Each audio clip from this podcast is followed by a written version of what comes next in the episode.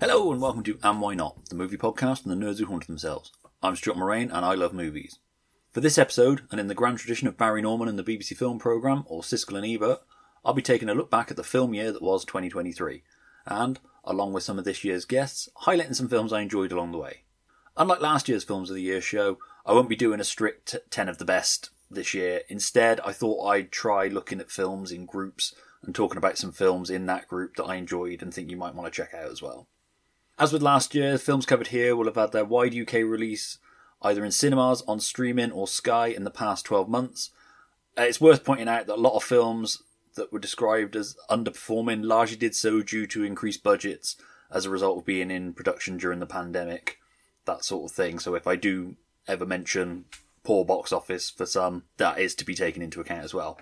Um, it's also worth pointing out that I haven't seen every film released this year yet. Film remains a hobby for me rather than a profession, so I unfortunately don't have the time or the funds to be able to see every film released in a year, which in the case of some films is probably for the best. For both of us. Anyway, with that out of the way, let's get down to the business at hand and reflect on the year that was 2023.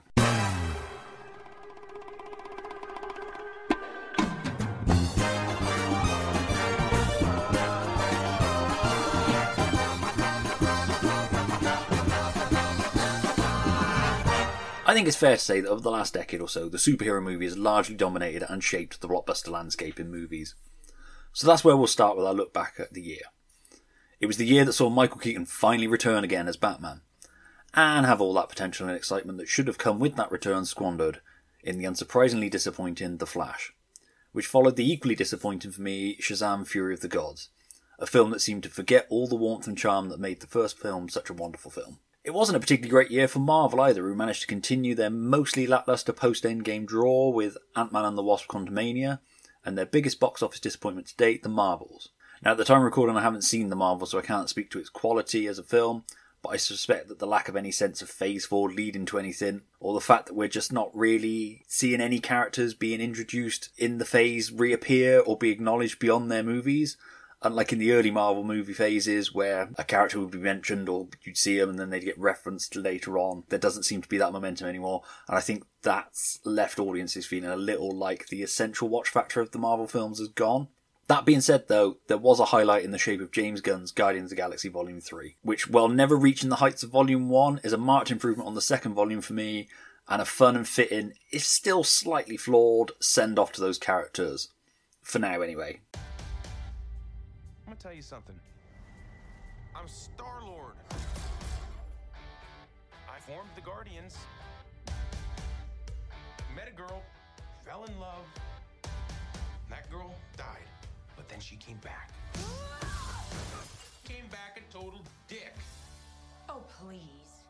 He left out some important information, but that is the gist of it.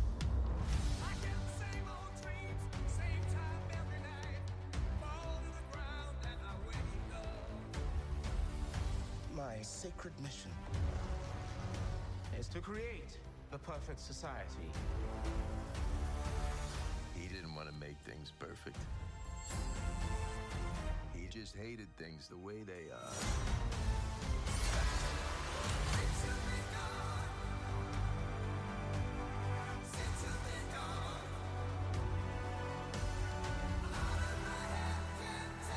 I want you all to know fight beside my friends. Incinerate them.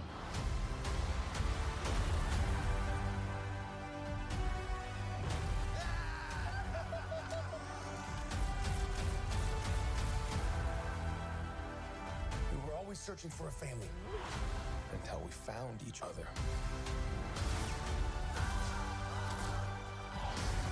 Are you ready for one last ride?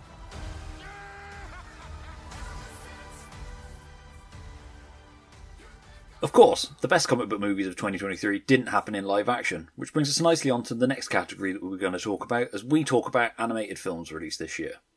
In the year that saw Disney celebrate its 100th birthday, they were probably hoping to make more of an impact in the world of animation this year, but sadly, their 100th year wasn't a great year for Disney across the board.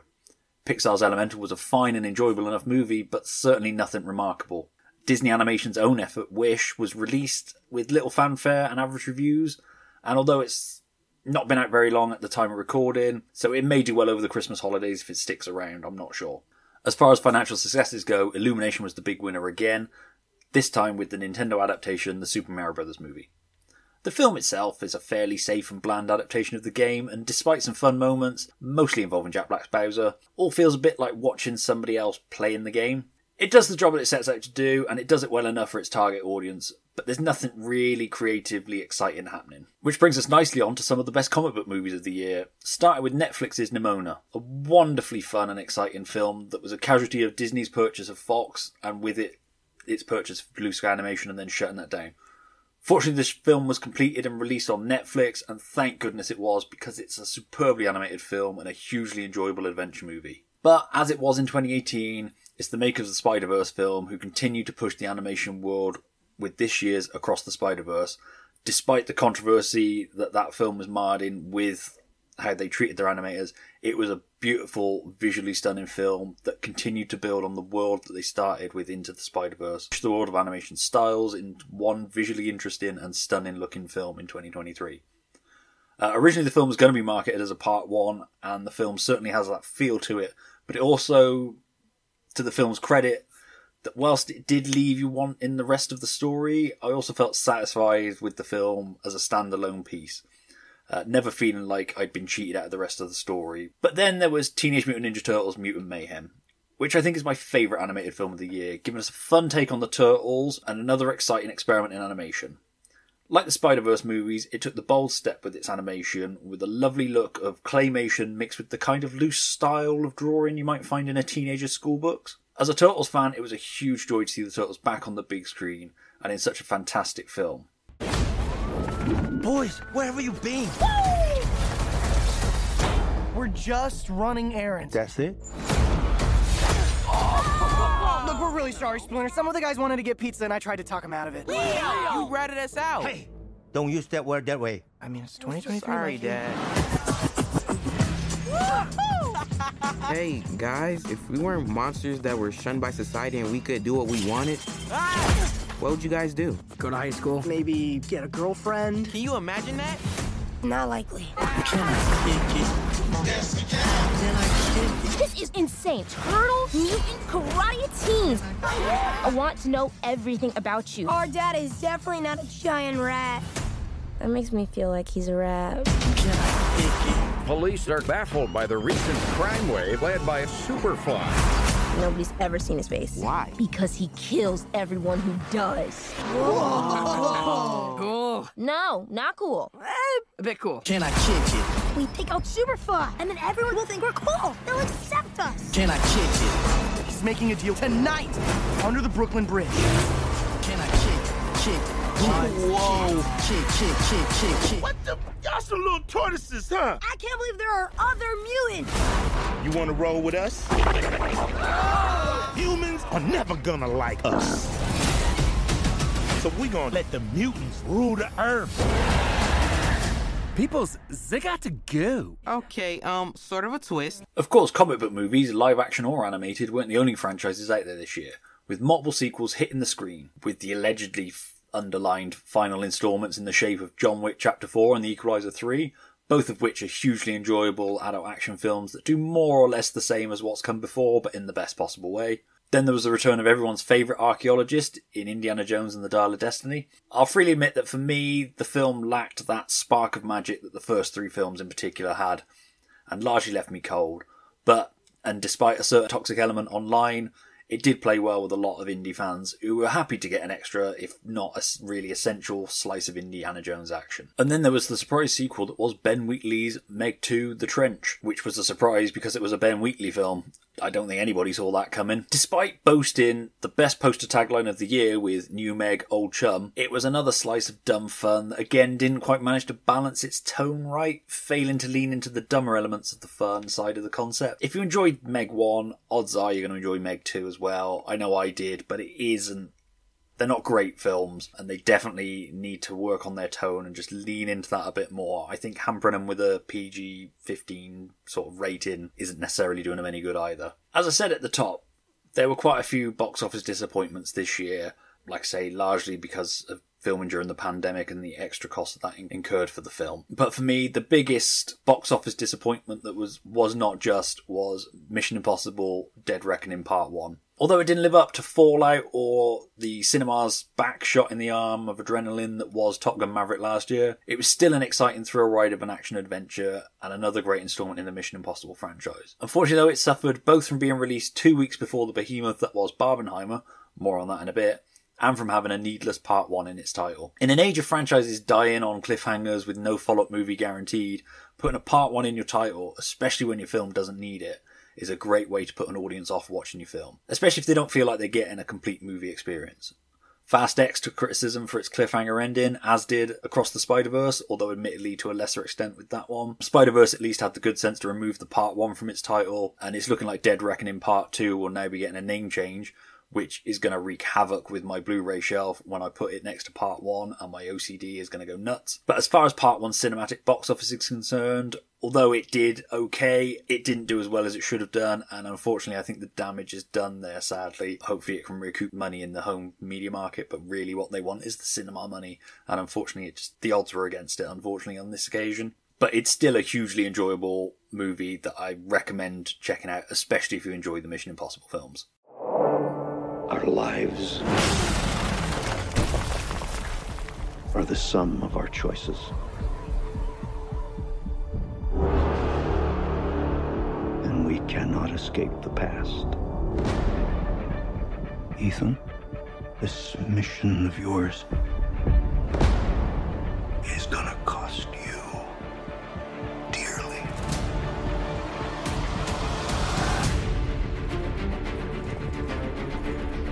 world is changing. Truth is vanishing. War is coming. It's been a long time, friend. You've no idea the power I represent. It knows your story and how it ends.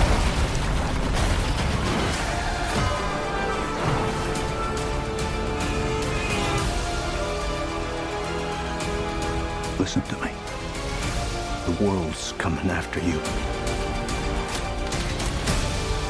His fate is written. Shall we write yours too? If anything happens to them, there's no place that I won't go to kill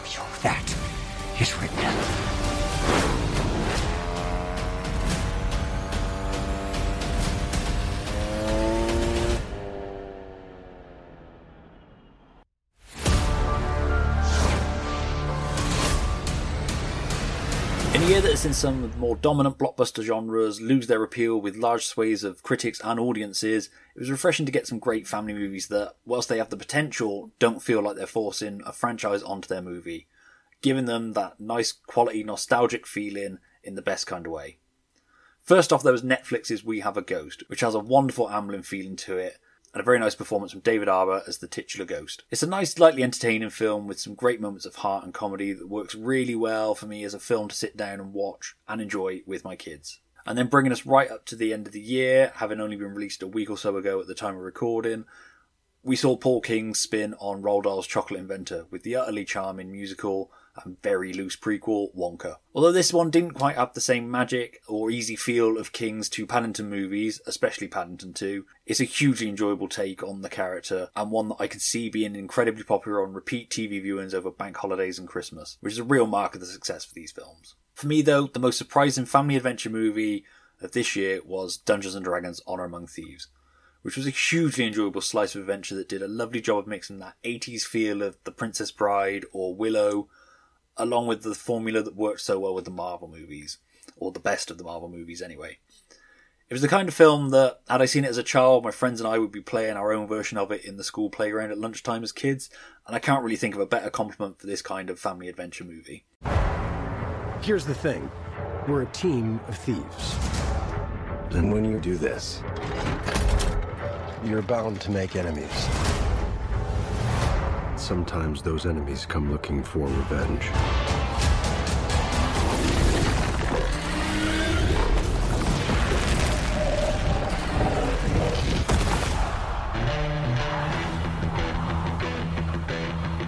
Truth be told,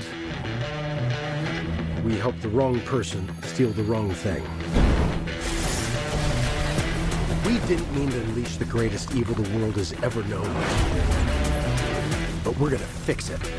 So how do we pull that off? Uh, Figure it out over a drink? probably best. You need cool. To give us a fighting chance, we're gonna need strength. You got this, right? I know you don't. We also need courage, magic, and you.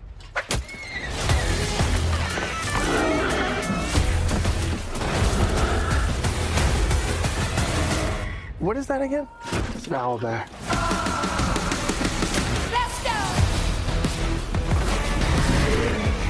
Be warned.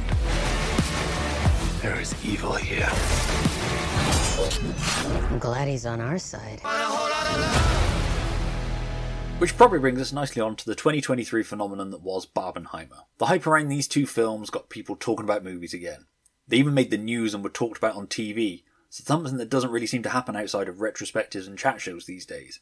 It was exciting to be a film fan to see the momentum build up around this unlikely double bill. Of course, the studios tried to force replication of that moment, Saw Patrol, anyone? But it all just felt like a pale attempt to recapture that lightning in a bottle moment. But what are the films themselves? Well, both were bold, refreshing shots in the arm for a medium that, outside of smaller experimental films, was starting to feel formulaic and stale, with bold filmmakers adding very different visual flares to both. For me personally, Barbie was the weaker of the two films. It was a great piece of cinema, visually stunning, wonderfully inventive and funny, and with the hugely enjoyable performances from both Ryan Gosling and Margot Robbie. Margot Robbie, in particular, seemed to get overshadowed a bit by Ryan Gosling when people were talking about it. Both were equally as good.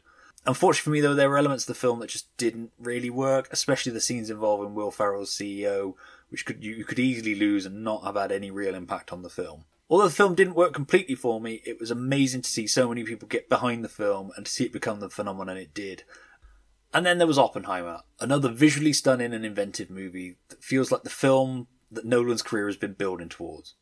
It very much feels like his JFK, minus the conspiracy theories. An intricately plotted, and in the case of Nolan's film, edited historical drama with a huge cast of great actors giving superb performances in all roles. Admittedly, it still suffers from Nolan's lack of strong female characters, but it certainly was better in this regard, largely thanks to Emily Blunt, than many of the other Nolan films. The two combined, the whole Barbenheimer thing was just an amazing thing to see this year. And while I do swing slightly more towards Oppenheimer, I think both are great pieces of filmmaking, and I really hope that it's something that can be replicated, not copied, but replicated in the future with other films, and to just start getting more bold film visions out there like these two movies. You can find me under the lights, diamonds under my eyes. This is the best day ever. You guys ever think about dying?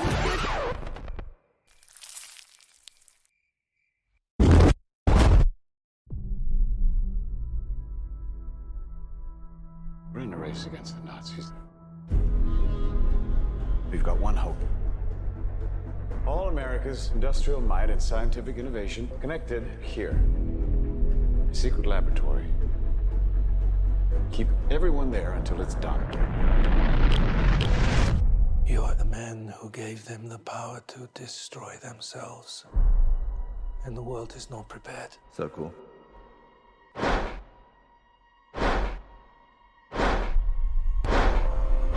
Detonator charged.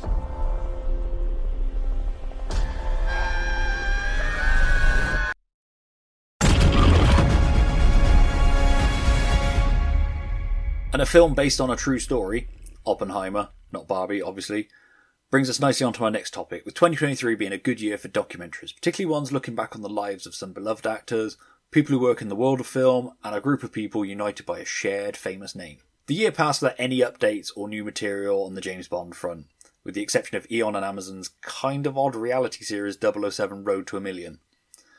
But that didn't mean we missed out completely on a James Bond film, as we got the wonderful documentary The Other Fellow. It was a film I hugely enjoyed as a Bond fan, but also as a fan of films about people. Early this year, I spoke to director Matthew Bauer and editor Leslie Poso about the film, so I will direct you again to that episode rather than repeat myself here. Um, you can find the link to it in the show notes.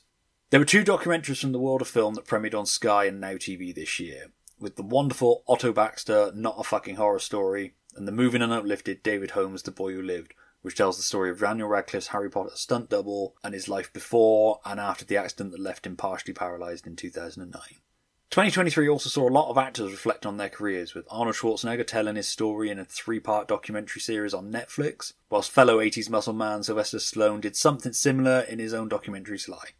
Best of the bunch, though, was Pamela, A Love Story, Albert Brooks Defending My Life, and the truly wonderful Still, a Michael J. Fox movie. All three saw their very different subjects talking candidly about their work and their lives in ways that should be fascinating to both fans and casual movie watchers, with each one making you feel like you sat down with them and getting to know them through conversation.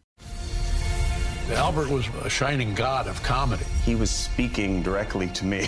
Always something just different. He was like a comedic tornado. Just fearless and funny. He's so fucking hot. It took this to finally hear a compliment. Can't wait till I'm dead. I want to take control of the narrative for the first time. I don't think people consider her the owner of her own image. It's Pamela Anderson, public property.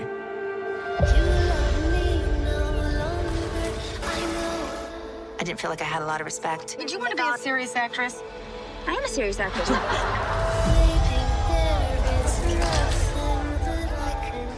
I had to make a career out of the pieces left. But I'm not the damsel in distress. I put myself in crazy situations and survived them. The story of me. Take two.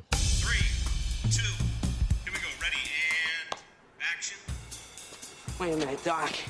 Uh, are you telling me that you built a time machine out of a DeLorean? What did it mean to be still? I wouldn't know I was ever still. That's him. That's our star. I want this job. I can do it. Whatever the exception is, I can fix it. I can be older. I can be taller. I can be anything. The popularity of Michael J. Fox is a phenomenon. Here is Michael J. Fox. What is the secret of your success? And the winner is Michael J. Fox. I don't believe this. This is great. I feel four feet tall. I mean, I'm listening to all this and I'm getting a person who's been defending his life. Every goddamn minute. Yeah. My agent said, I don't know why you always take the hard road. You think I see two roads? Yeah. I see one road. Why can't we be the heroes of our own life story?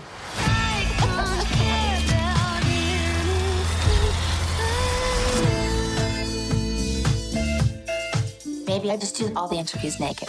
There's no mystery here. But all those years of hiding was shaking me awake.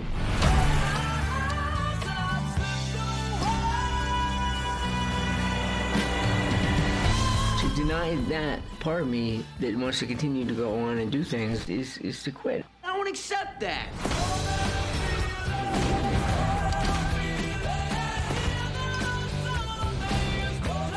So this is what I am.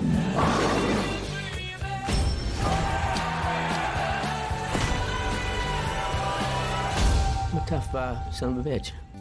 The sad sack story is Michael J. Fox gets this debilitating disease and it crushes him. Yeah, that's boring.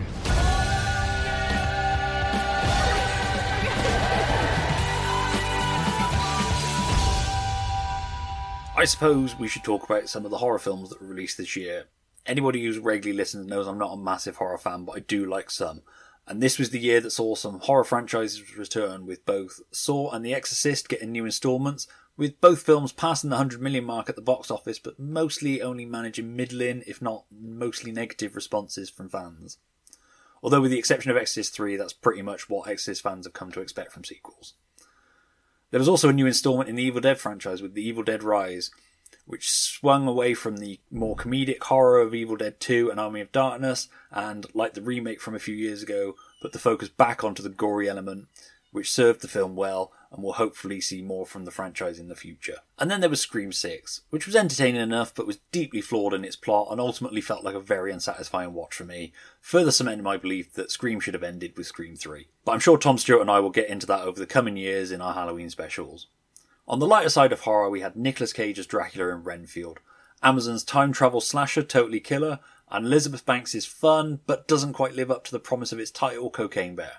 All three are flawed, but have a nice throwback feel that made them hugely entertaining watches for me, although I can easily understand why a lot of people didn't like them as well as much as I did. Now, admittedly, as I said, I'm not much of a horror fan as a rule, but I found the Australian horror Talk to Me to be a standout of the year.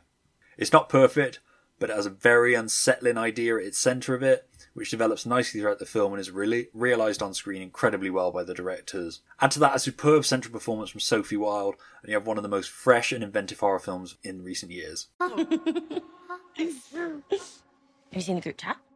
They're doing it again tonight. No. Please. It's my mom's Remembrance Day. I just want to forget about it.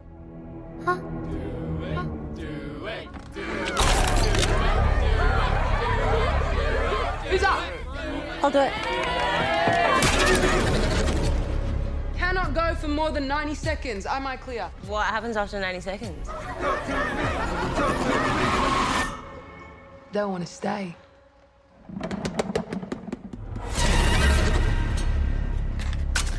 Light the candle to open the door. Blow it out to close it. Put your hand on it. Now say, talk to me.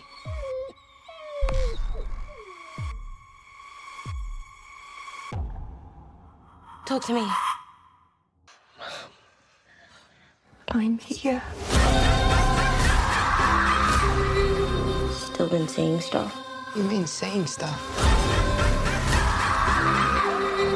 What if we opened the door but we didn't shut it?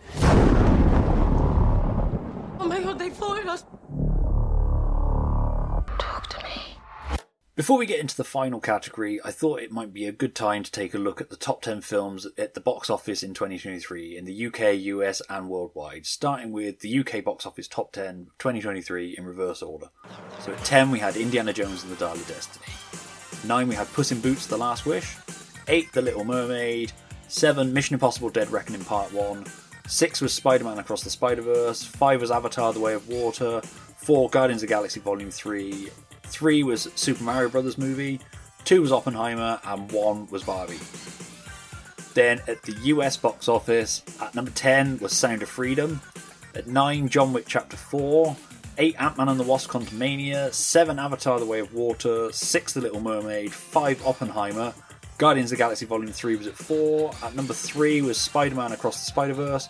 At number 2 was the Super Mario Brothers movie. And at number 1 was Barbie. Then finally, we have the worldwide box office for 2023, which saw at number 10 Ant Man and the Wasp Quantumania. Number 9 Elemental. Number 8 Mission Impossible Dead Reckoning Part 1. 7 was The Little Mermaid. 6 was Spider Man Across the Spider Verse. 5 was Fast X. 4 was Guardians of the Galaxy Volume 3. 3 was Oppenheimer. 2 was Super Mario Brothers movie. And number 1 was Barbie. So Barbie was the number 1 film across the three. And then there was quite a bit of variation in places in the top 10s. Quite a few Disney ones in there in the end, given that Disney didn't have the best year, but there we go. That's the box office top 10s at the time of recording. Which brings us to the final category for 2023, which I'm calling the Little Gems of the Year. These are the films that, with the exception of one, I wasn't necessarily expecting the films, um, but they're the kind of films that captivated me in that way that those little gems do. 2023 was the year of the Brando pick. That's not a bunch of Marlon Brando picks. That's biopic type features about brands, with the likes of Blackberry, Tetris, and Flamin' Hot, the Cheetos story, getting movies made about them. But the one that made it into this category for me was Ben Affleck's Air, which I was hoping I would enjoy, but I wasn't expecting to enjoy as much as I did, being that I don't really care about trainers or anything like that. Then there was Steven Spielberg's The Fabelmans, which is the one that I was expecting and the one that truly captivated me as a fan of film and filmmaking, and the way it plays into that coming of age story through filmmaking. And on the subject of coming of age stories, which anyone who listened to last year's Films of the Year will know I have a soft spot for, I was caught completely off guard by the adaptation of Judy Blume's Are You There God? It's Me Margaret, which is a wonderfully funny and enjoyable film with a huge amount of heart and a great central performance from Abby Ryder Fortson. And then there was Marcel the Shell with Shoes On, which could have arguably been included in animation, but I'm a maverick and I've included it here. This is a great little gem of a movie, sweet and gentle and with a wonderful sense of humour and imagination. But if I had to pick a film of the year, both Celine Song's Past Lives and Raine Allen Miller's Rye Lane are in strong contention for the films that I saw this year. Both feature stunning feature film directorial debuts from their respective directors. I'm aware of how wanky critic it sounds, but Past Lives is a beautiful looking film and a wonderful slow burn exploration of friendship, love, rediscovering and reconnecting with people with gorgeous direction from the song and truly mesmerising performances from the three main cast. Rye Lane, on the other hand, is a much lighter film, but it's such a fresh and innovative take on the before sunset esque Richard Linklater romantic comedy formula that genuinely breathes new life into the genre and packs so much into its tight 82 minutes runtime. It's a wonderful film with two great leads and supporting cast, and it also has a hilarious use of Artful Dodger's Re Rewind.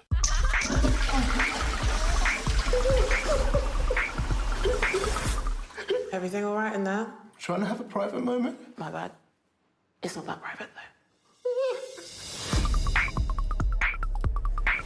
though. How you doing? Yeah, good. Yeah? Yeah. Cool. Cool. It's Dom, right? I'm Yaz. Nice to meet you. Gonna meet my ex for the first time since the breakup. And you're still calling it the breakup. Thought we were fine. We were better than fine. We moved in together. We had Hamilton tickets. It's a serious commitment. So, what happened? She cheated on me with my best friend. You cheated on Tom? with him. Oh, that hurts a little bit. I mean, I get it. The arms are nice, but what did she even talk about? Are you just gonna sit there and her say that to me? Well, she said my arms are nice. I went through the same sort of thing not too long ago. She was his life coach. Apparently, she opened his mind. And then her legs. All of her underwear looks like this. Seriously, you'd have to sew like 15 of these together to get the pants I'm wearing right now. The worst part, I left my favorite record at his place. Let's go find a record shop right now, and I'll buy you a new copy. But I don't want a new copy. I want my copy. He must have changed the locks. Like I'm gonna break in. Someone must have a key for Jules' gaff. I'll keep them chatting. You look for the key. Room for one more? What the hell do you think you're doing? No, I wasn't. Um. Denise! See, I uh, I just caught this boy going through your knicker drawer. What have you done?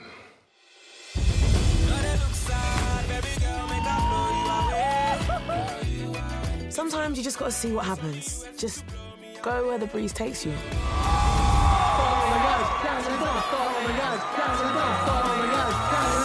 Are you sure you're down for this? Yeah. By the way, your man swiped me on Tinder like a week ago. Mm, no, I didn't. I didn't swipe you. Give me your phone. Or anybody. Now. That was the film year that was 2023.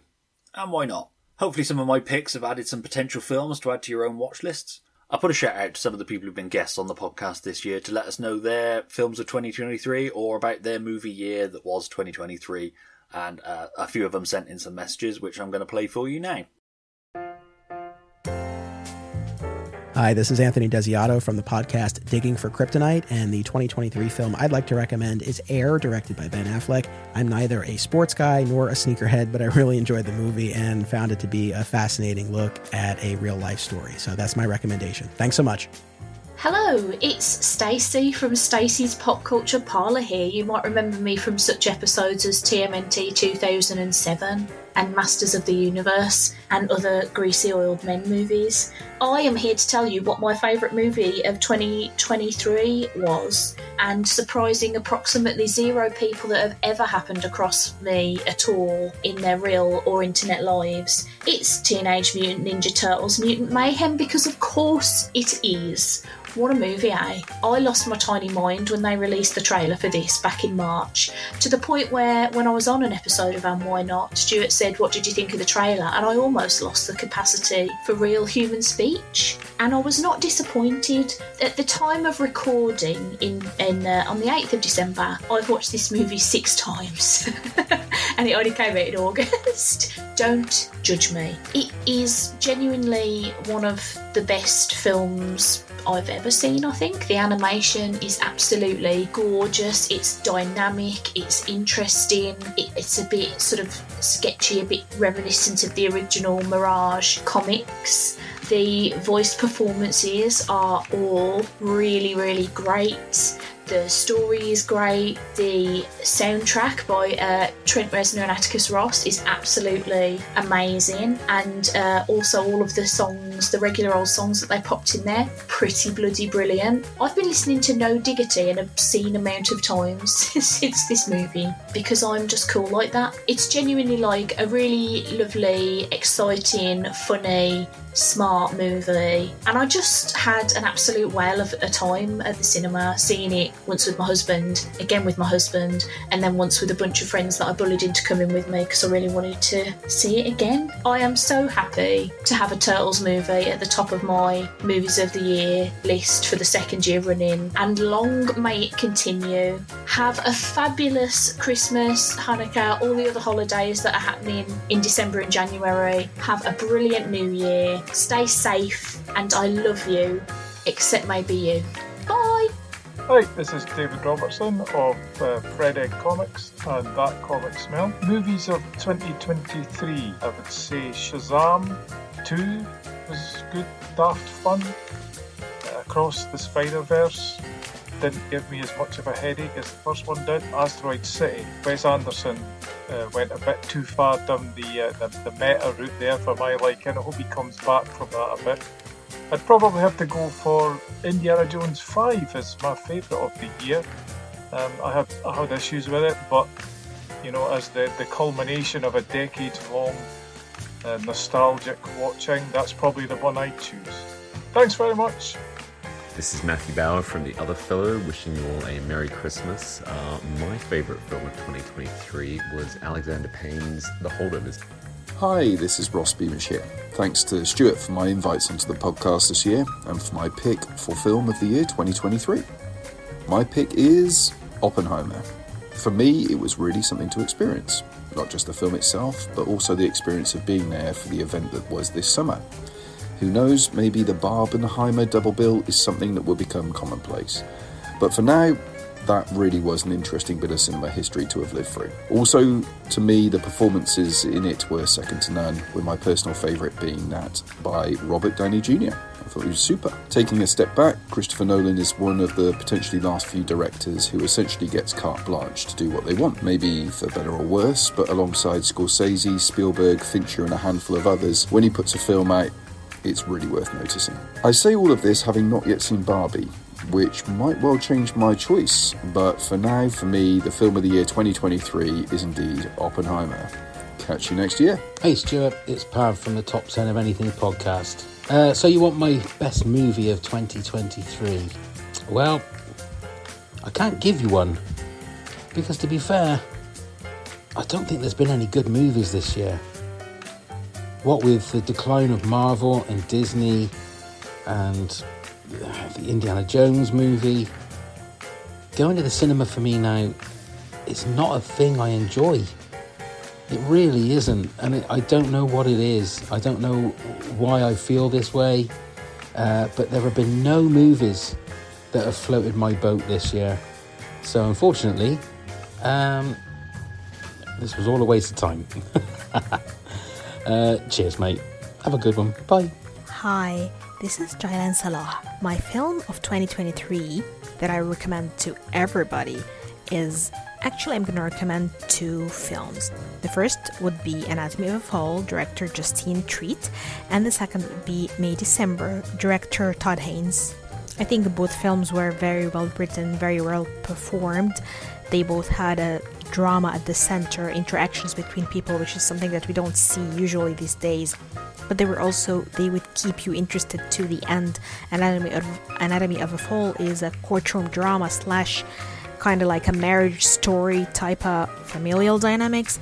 May December is a very tough and controversial and creepy topic. Kind of encloses the relationships between men and women and women and women too. So, yeah, I would definitely recommend these movies as my two best movies from 2023. Hi guys, uh, Rob here from the All Star Super Fan Podcast. Uh, I was on the Never Say Never Again discussion with Stuart this year. Not long ago, we did a full James Bond ranking, which I'm very, very proud of. I had a lot of fun on. Uh, I've also appeared on episodes around Dick Tracy and uh, a couple of other bits and pieces, Taff and various other bits and pieces. And Stuart has very kindly appeared on our show, All Star Superfan, with a couple of uh, great stuff as well. And my favourite movie of the year. Oh god, I hate to be a bit of a basic bitch, but I am going to have to say Oppenheimer. Um, I know what to even say. Your senses will be stirred and your bones will be shaken for three hours, and it was one of the best things uh, you'll see all year on a single screen. And I think it was one of the best cinema experiences ever.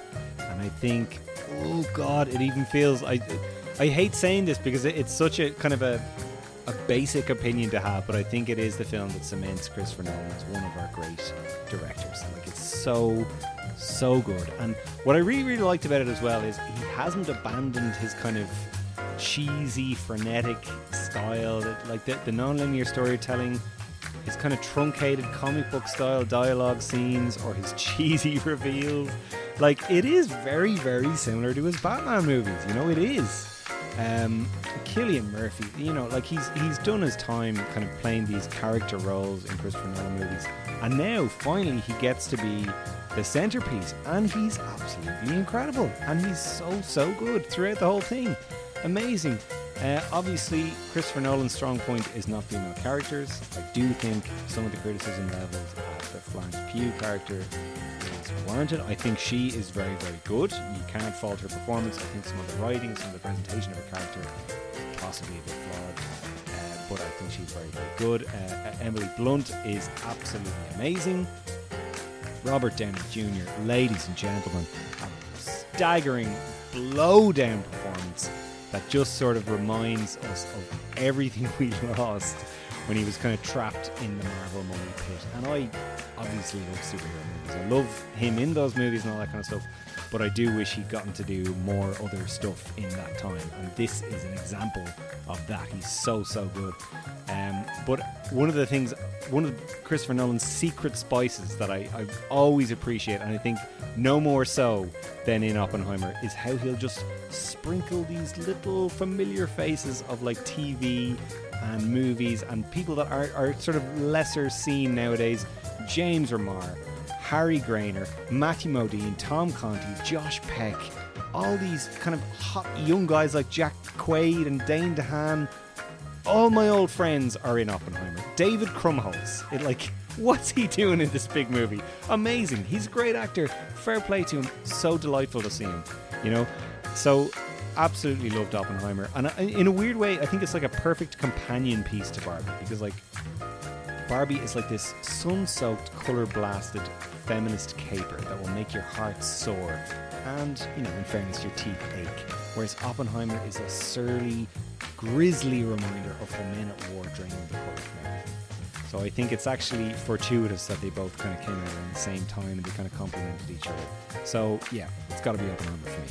Thanks, Stuart. Thanks for a great show. Looking forward to And Why Not in 2024. God bless. Hi, I'm Helena from Art92, and my film for 2023 is You Hurt My Feelings. It's written, directed, and produced by Nicole Holofcener, and it stars Julia Louis-Dreyfus and Tobias Menzies. Julie Louis Dreyfus is a memoirist and creative writing teacher, and her husband is a psychiatrist. It's a film about the human condition. Nothing actually happens, no huge incidents, but the film's funny and poignant, and it meanders along, but it's just a lovely watch. Watch it. Hello, I'm Damien Edwardson, one half of Art92 and the occasional host of the Omen to That podcast. My choice for the film of 2023 is by director Oliver Hermanus and is Living, starring Bill Nighy. Nighy plays Mr. Williams, the head of public works, and is set in post World War II London. It's based on Akira Kurosawa's Ikiru, and it tells the story of Mr. Williams and his reawakening and reinvention of himself following a terminal diagnosis. At heart, it's a humanist film. It's all about doing good for others and looking beyond your own needs and desires about what you can do to make life that little bit better for those around you. And to be honest, we could probably all, do with a bit of that at the moment, especially with the state of the world. So watch it, enjoy it, learn something from it, and you know what? If you can do a Mr. Williams and do something good, then do it. And if you'd like to let us know your thoughts of films that you'd recommend for this year, let us know in the comments wherever you see this episode posted. And with that, another year in front of the big screen has come to an end, as has another year of And Why Not. I'd like to thank Jalen Salah, David Robertson, Tom Stewart, Pav, Rob O'Connor, Matt Truax, Ross Beamish, Andy Clift, Stacey Taylor, Jim Beard, Matthew Bauer, Leslie Poso, Dennis Whittle, Damien Edwardson, Michael Bailey, Alan Burke, Anthony Desiato, Sean Longmore, Helena Edwardson, John Tucker, and Andy Hanks for joining me on the pod this year to talk movies. I'd also like to thank all of you for listening, commenting, and supporting the podcast. There are a thousand other podcasts out there you could be listening to, and it means so much to me that you'd listen to this one in 2023. I hope you've enjoyed them, and I hope you'll invite us back into your ears, not in a weird way, in 2024. But until then, this has been a Nose of Wonder Themselves production, and I've been Stuart Moraine. Thank you so much for listening to this episode, and for your continued support. I hope you have a great Christmas and New Year, however you choose to spend both, and that you have an amazing 2024 in front of you. Bye for now. This goes out to all the DJs.